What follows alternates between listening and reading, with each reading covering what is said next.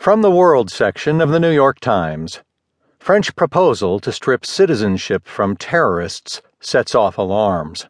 By Adam Nossiter.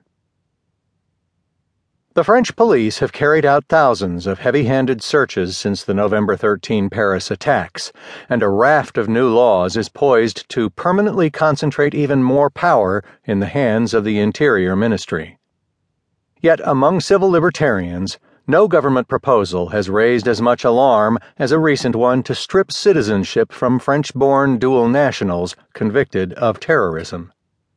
The idea, promoted by Prime Minister Manuel Valls, a socialist with a conservative twitch, has struck at the core of France's ideals of the rights of citizens while underscoring the quandary the government faces as it confronts a widening threat from terrorists born and raised in France. While the proposal to strip them of citizenship, known here as déchéance or forfeiture, is backed by the right and much of the public, it has provoked furious debate and outraged the left, including many of Valls' colleagues in the Socialist Party. Valls has described the measure as highly symbolic, but critics fear that it would deepen fissures in French society by creating two classes of citizens. Socialists are usually extremely reluctant to distinguish between French citizens, said Patrick Weil, the country's leading historian on immigration. The principle of equality is one of the pillars of French identity, he said. That he wants to distinguish between French citizens is creating a tsunami. It's a terrible break with the fundamental principles of the French Republic. At the same time, Opponents of the plan point out that no such a change in the law would hardly deter would be terrorists. No one has been able to envision a situation in which a binational French suicide bomber might not press the button for fear of losing citizenship. Most of the terrorists who killed 130 people in a string of attacks in and around Paris on November 13 were French and not among the country's 3.3 million or so dual nationals. But eager to show toughness, the socialist government under Valls and President Francois Hollande has tiptoed to the right in the wake of the attacks, conscious of the need to reassure a nervous public, the building presidential election campaign, and the lingering political threat from the far right.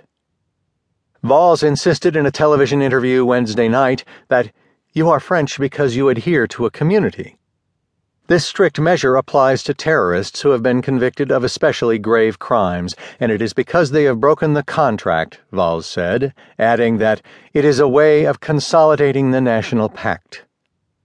A constitutional reform measure, including the forfeiture proposal, is scheduled for debate in Parliament early next month. As the date approaches, Politicians, editorial writers, and academics have filled newspapers and airwaves with scathing denunciations, calling the proposal un-French. Some have even described it as an echo of the dark days of the Vichy regime, which collaborated with Germany during World War II and stripped thousands of naturalized French Jews of citizenship, making them stateless and more vulnerable.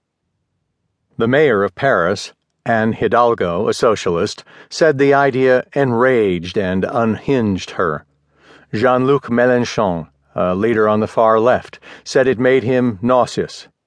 Thomas Piketty, the economist and best selling author, was quoted as saying in the newspaper Libération that the government had added infamy to incompetence.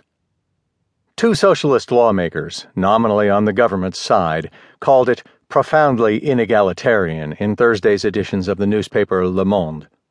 Hollande's forfeiture idea dissipated his moral authority, Gerard Grunberg, a leading historian of the Socialists, said in the same newspaper. The reaction of the public has been far less heated, with polls suggesting that a large majority supports the idea of taking citizenship away from French born terrorists, even if nobody considers it the anti terrorism silver bullet. The right wing opposition and the far right National Front have sullenly accepted the government proposal, grumbling that it was their idea. The French proposal follows a similar step by Britain, which in 2014 passed legislation allowing the government to strip terrorism suspects of their citizenship, even if it renders them stateless. In the United States, punitive citizenship stripping would face a clear constitutional bar. Peter J.